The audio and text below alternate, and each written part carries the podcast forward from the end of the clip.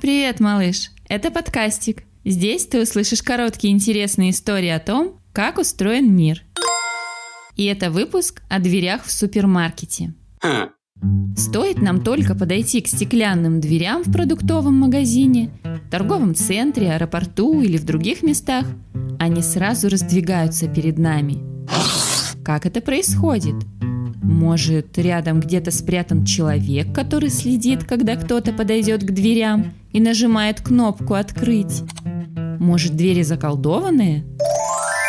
Скорее всего, ни то, ни другое. Хотя версия с колдовством звучит очень правдоподобно. Обычно над такой дверью висит умная штука-датчик. Она реагирует на движение.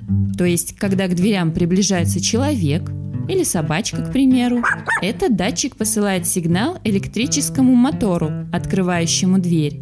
Мотор начинает работать и толкает двери в разные стороны, открывая проход. Когда датчик больше не видит движения рядом, он передает команду мотору «Закрывай, никого нет». Этому датчику хозяин супермаркета может приказать, например, закрывать двери побыстрее, когда на улице зима, и не закрывать их совсем, когда на улице тепло. Иногда эти двери пугают. Кажется, что они могут резко захлопнуться и прищемить тебя целиком.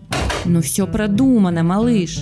В открытых дверях стоит невидимый барьер, граница. Пока ты ее пересекаешь, дверь ни за что не закроется и не ударит тебя. Хорошая штука эти автоматические двери. Жаль, что нельзя поставить их дома на шкаф с одеждой или на холодильник. Хотя...